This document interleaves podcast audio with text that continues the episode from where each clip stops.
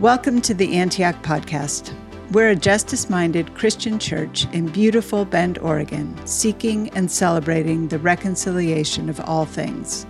May the word of Christ dwell in you fully and give you peace.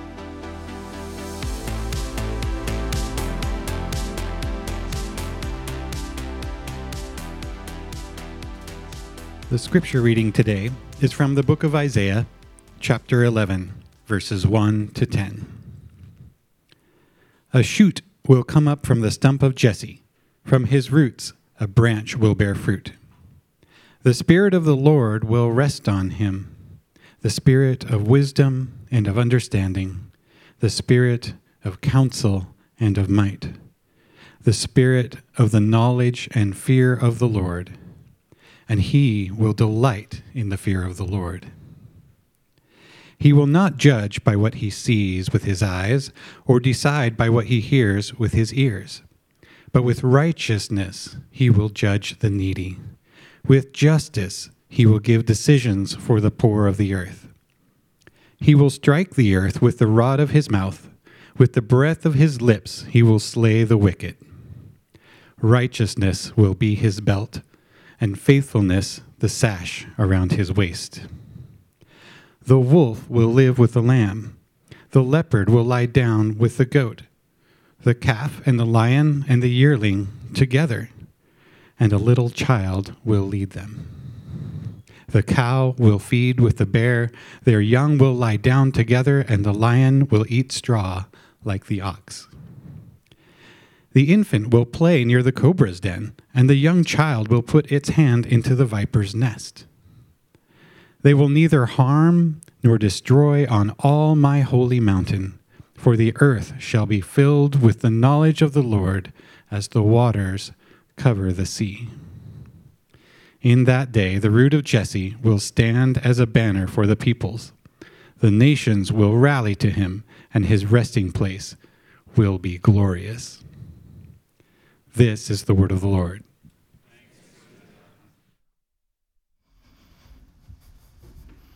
Thanks, David. Morning, church. Morning. It is good to see you all today. I've been uh, out the last few Sundays, so good to be back with you. Um, last week, we entered into the season of Advent, which, uh, as you know, is the first season in the historic Christian calendar year. And it's important for us to understand that uh, even though Advent and Christmas kind of get mashed together, they aren't actually the same thing. Um, so Advent is the four-week season leading up to Christmas, and the trick for us is, as the church that's kind of trying to live by this calendar, um, while we're trying to observe Advent during the month of December, the rest of the world is in full-on Christmas mode, right? Like Costco's been in Christmas mode since like August, and so... Um, realistically, we're in Christmas mode as well, right? We're chopping down our tree and buying presents and doing all that stuff, which is fine. Um, but that's why it's so important that as we gather here on these four Sundays of Advent, that we're able to center ourselves, uh, locate ourselves in this greater story, and trust that God will meet us in the tension. Meaning that awkwardness you feel, even like this morning we sang a Christmas song and then we sang a couple Advent songs, and most of you are like, let's just sing more Christmas songs. We will, a little bit more each week. The awkwardness is the point of Advent. So I want you to embrace the paradox of the already and the not yet as what this season is all about. Because today is, what, December sixth? Correct. Yeah, that's right. You're, that's what I have, too. Uh, today's December fourth, and it is, Christmas is here. But Christmas isn't here yet, right? That's where we live as the church, that Christ has come, and Christ hasn't come yet. And that in between is what this season is all about. So Advent is historically a season of waiting, longing, anticipating, hoping for God's arrival in our world. And so it's a time when we look backward in the story of the Bible and we identify with the nation of Israel as they were awaiting the promised Messiah to come.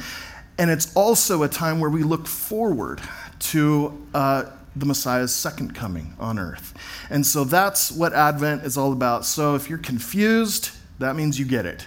And if it's awkward, embrace that. That's what this season is. So um, the other thing I want to mention before we dive in is that uh, over the last two years, in addition to following the Christian calendar, we've also been um, following this other practice that's designed to help us draw deeper into the life of Christ and his church, and that is we've been preaching out of the lectionary.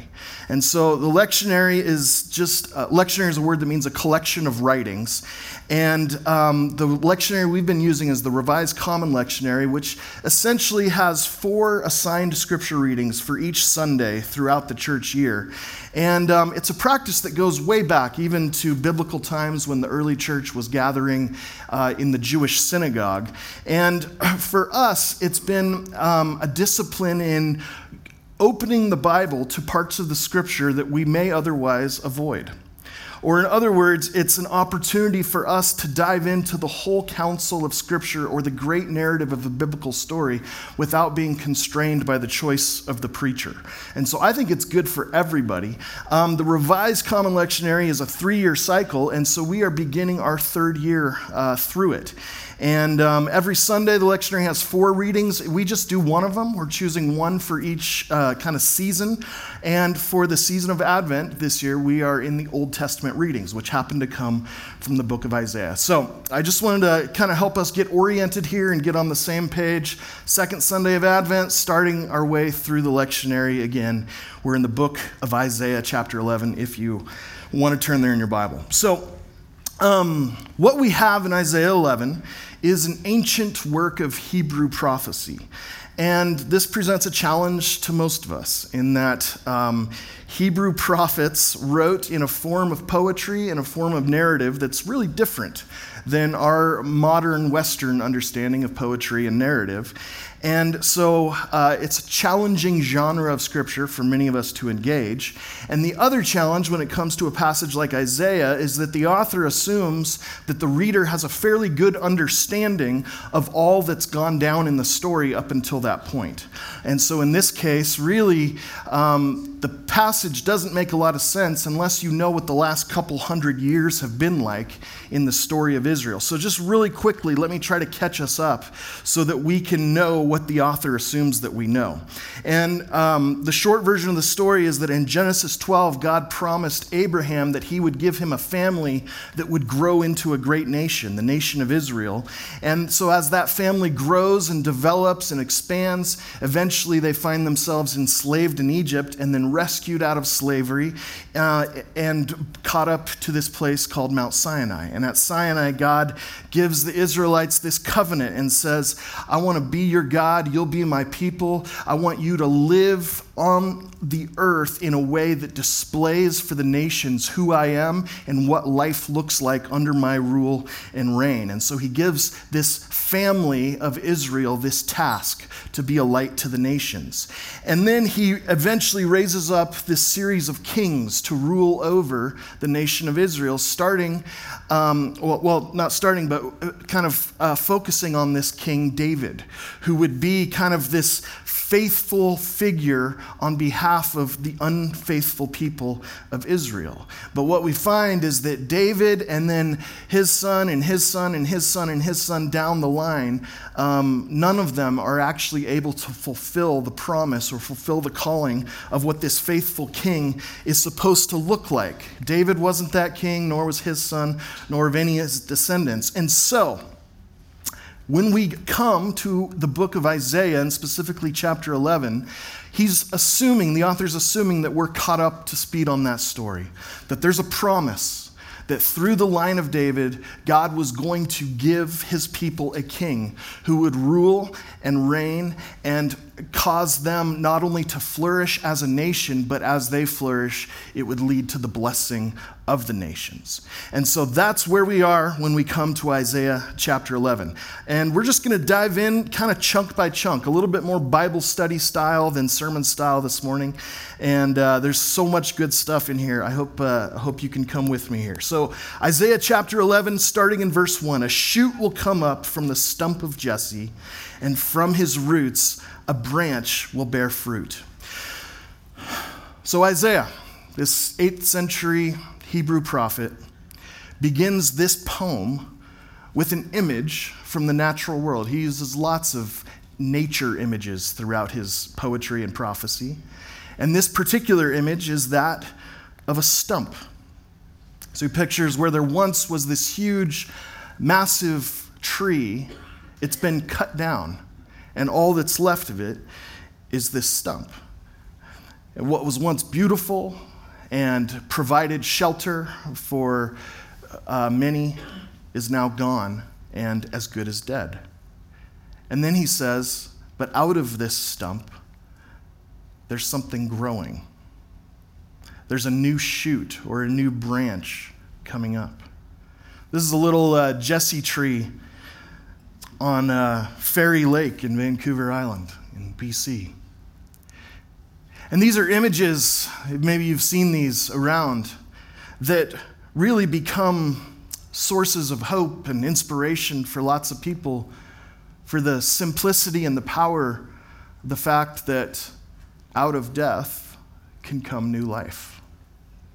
And it's this universal message that we can all relate to.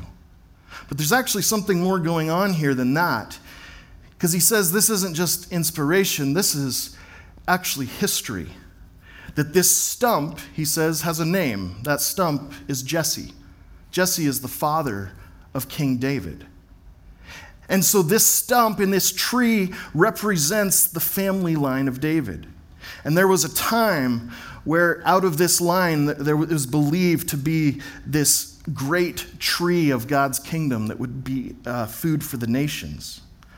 But by the time we get to Isaiah eleven, this tree looks more like a stump. All these kings have failed, and it's not looking good. And so Isaiah calls the attention of his reader to this stump. But the story isn't over yet. There's new life growing out of it. There's a new shoot. And so here's a version of this uh, image by my friend Scott Erickson, or Scott the Painter, as some of you know him, um, where we're reminded that the most painful moments of our lives, the hardest parts of our story, are often fertile soil for new life to grow. Um, Christmas has lots of recognizable symbols, right? The things that we see on Christmas cards or Christmas ornaments, mistletoe and candy canes and mangers and whatever else. Uh, most of us would have a hard time identifying the symbols of Advent. But I'd like to give you this as one of the main ones. A symbol of Advent, new life growing out of a stump. In fact, if you were paying attention when you came in this morning, you'll notice that our Christmas tree out front under the tent looks like it's growing out of a stump. But like I said, here's the thing. That stump isn't just the power of positive thinking. That new life isn't just about trying to be optimistic or look on the bright side of life. Notice how in verse one, the word branch is capitalized. So this new shoot isn't a thing. It's a person. Let's see who this branch is. Verse two, the Spirit of the Lord will rest on him, the Spirit of wisdom and of understanding, the Spirit of counsel and of might, the Spirit of knowledge and the fear of the Lord, and he will delight in the fear of the Lord. And so not only now is this branch a person, but this branch is a man. This man that comes from the line of Jesse, this new king that Isaiah prophesies in this poem. The one who would be what David was supposed to be and all the kings after him.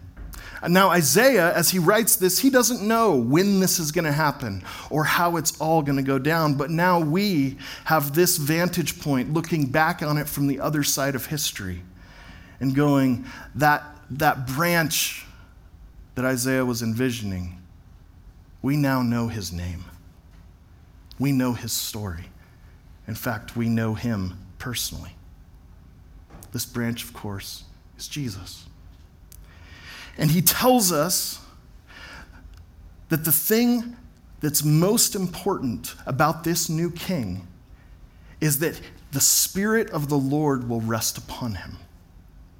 He will be anointed by the Spirit of the Lord. Anointed one is comes from the word, or I should say it the other way, Messiah or Christ essentially means the anointed one, the one anointed by the Spirit. And so the promise is that there is a king who's coming, whose life will be marked by an anointing of God, the Holy Spirit. Now, if we pause for a moment and go, oftentimes when Christians talk about the Holy Spirit, talk about being filled with the Holy Spirit, empowered by the Holy Spirit, gifted by the Holy Spirit, some of us are going, that's the weird stuff that I'm not real comfortable with or interested in. And that kind of brings up maybe some strange associations or memories or something like that. And I get that. But notice how Isaiah actually describes what the Spirit-filled life looks like. What are some of the characteristics of a life marked by the Spirit of God? He gives us six here. It's a spirit of wisdom, spirit of understanding, spirit of counsel, of might, of knowledge of the Lord, and the fear of the Lord.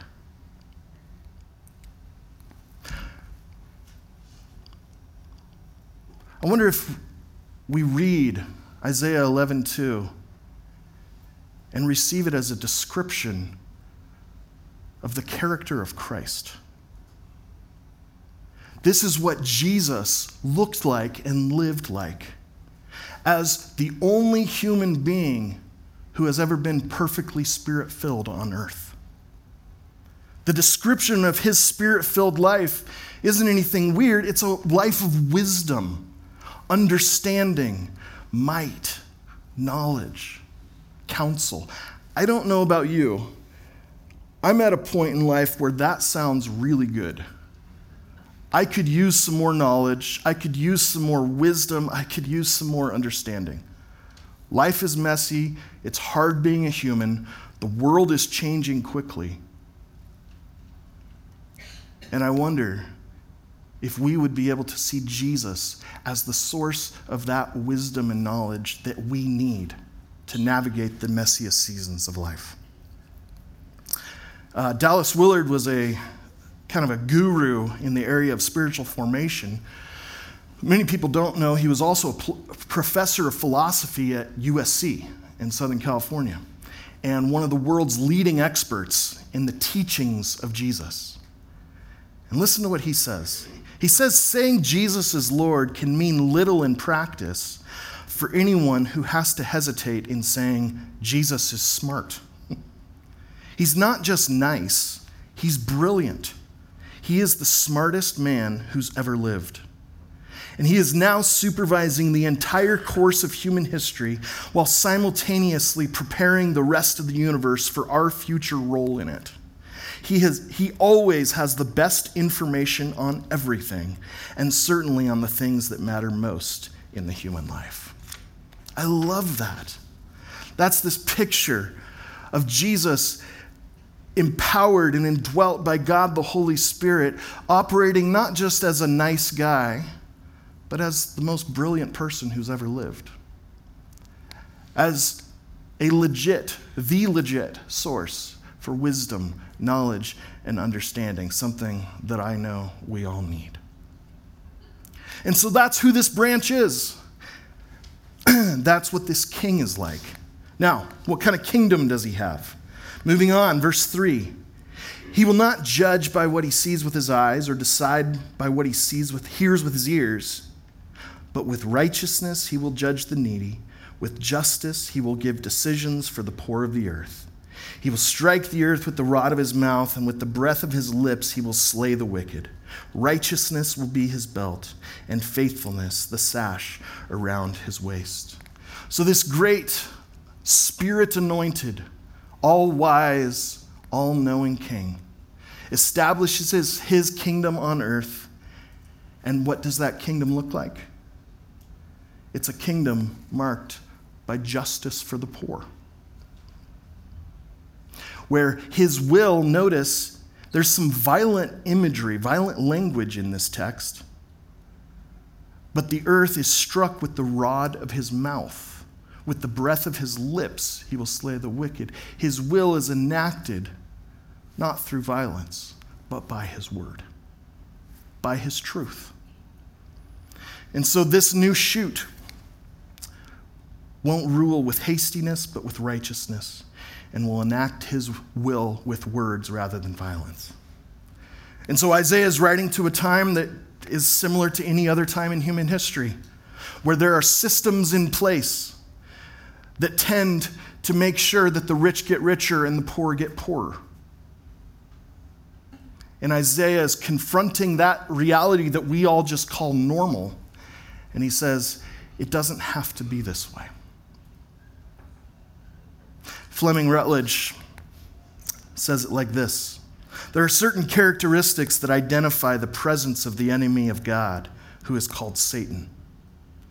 If there's a great disparity between rich and poor, if there is indifference and smugness amongst the affluent, if there's a lack of respect for human life in any form, if corruption and abuses are tolerated, the devil is very happy. Whenever people are comfortable with things as they are, there's lots of room for the enemy of God's purposes. Whenever people are comfortable with things as they are. Jesus comes to disrupt the status quo, to show that the way of this world is not the way it's supposed to be, not the way it's going to be. And so when he arrives, there's justice for the poor. Everyone has everything they need. And so I wonder if we may just pause and go, what would it look like for us to enter in to the seasons of Advent and Christmas in a way that reflects God's heart for the poor? What would it look like for us as the church to observe the coming of Christ into our world in a way that's good news for those who need it the most? As a church, we have several opportunities where you can give and serve uh, to the so-called least of these among us here in Central Oregon. But I wonder if the Spirit of God might lead you or your family to pursue justice for the poor in the creative ways you choose to celebrate Christmas this year. That's what Jesus' kingdom will be known for. The vision continues, and I won't read the whole chunk in Isaiah six or Isaiah eleven, six through nine, but it's an amazing description of Uh, what this world marked by justice and peace might look like. And he describes the wolf living with the lamb and the leopard lying down with the goat and the calf and the lion and little children all hanging out together. So the question is, when this new king is ruling, when it is on earth as it is in heaven, what does that world look like? And the picture is that it's a world so transformed that we barely even recognize it, even though it's in the same locale.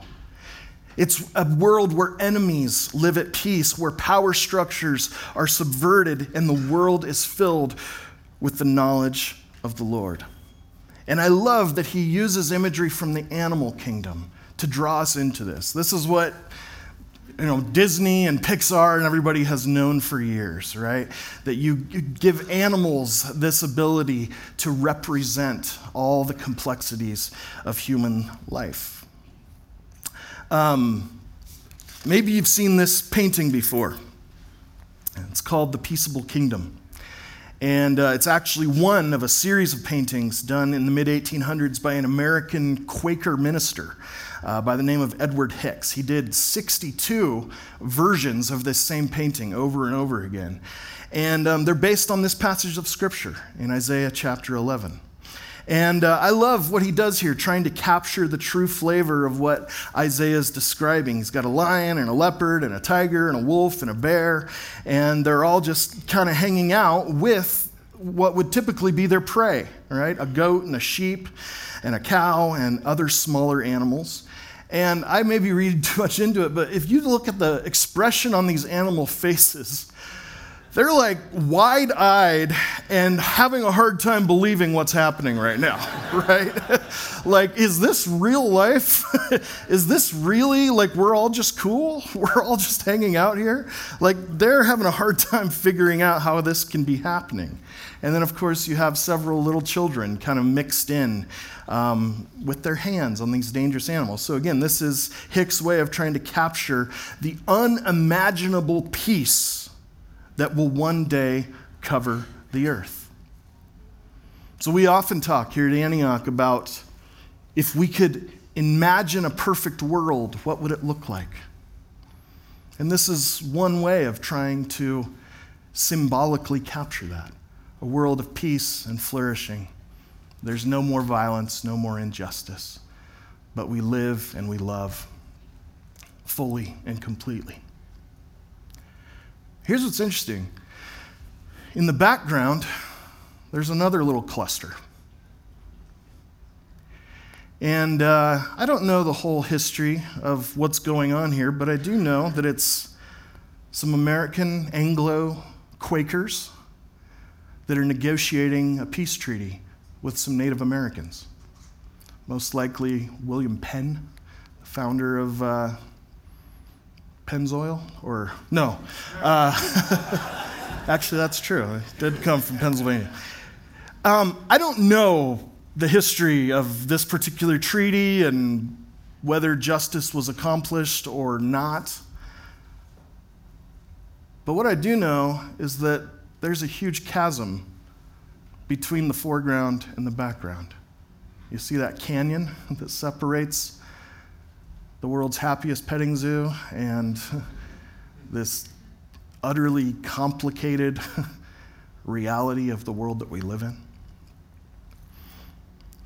And so there's this vision, again, the awkwardness of Advent, this vision and hope of the coming kingdom of peace and justice on earth, and then there's this divide and the reality of the real world where we're all trying to figure this out. And I think the hope is that Penn and the native people here, as they negotiate a treaty that resembles peace and justice, they're working to advance the vision and the cause of this peaceable kingdom, living as visitors from the future, living in this world, knowing that the story isn't over yet. So the truth is, Isaiah wrote about this peaceful kingdom almost, what, three thousand years ago. And it doesn't feel like we're a whole lot closer today to making it a reality than they were back then. But again, that's the beauty of the image of this stump and the new shoot that would grow out of it. That God brings life out of death. Cole, could you go back to Scott Erickson's drawing of the stump? There are times, I don't know about you, but there are times where I kind of just wish God would give me a new life. Like there's part of me, part of my story, part of my soul that just feels dead and hopeless, and I'm ready to give up on it. But the message of Advent is that God doesn't actually give us a new life. He meets us in the life we already have.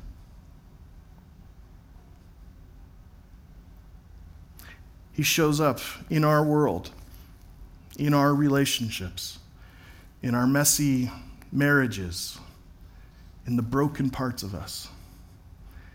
And I would love a brand new shiny tree. God says, I'm going to bring a new shoot out of the stump. He meets us in the life we already have. And I wonder this morning and this season as we navigate Advent together, what those places might be for you. and what it would look like for us to ask the Spirit of God to cultivate in our hearts and in our community rich and fertile soil for the roots of Christ and his kingdom to grow deep and wide.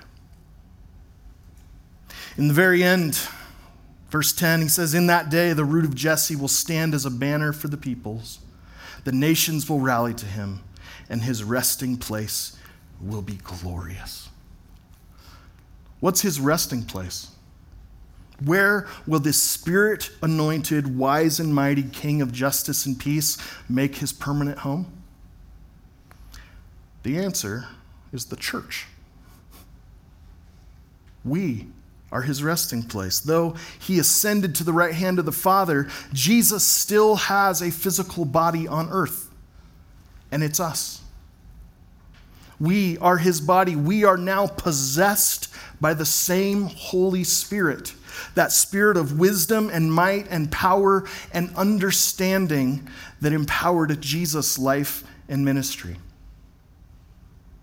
The same Spirit has now been given to us.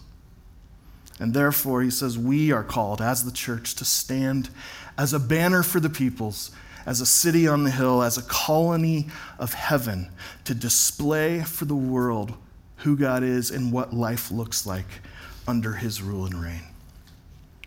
And so the church isn't so much called to change the world as we are to be the world changed by Christ. And the church isn't perfect. In fact, she's far from it.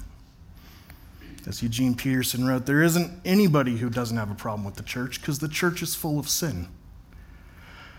But there's no other place to be a Christian. And so that's my hope for us, Antioch, this Advent season.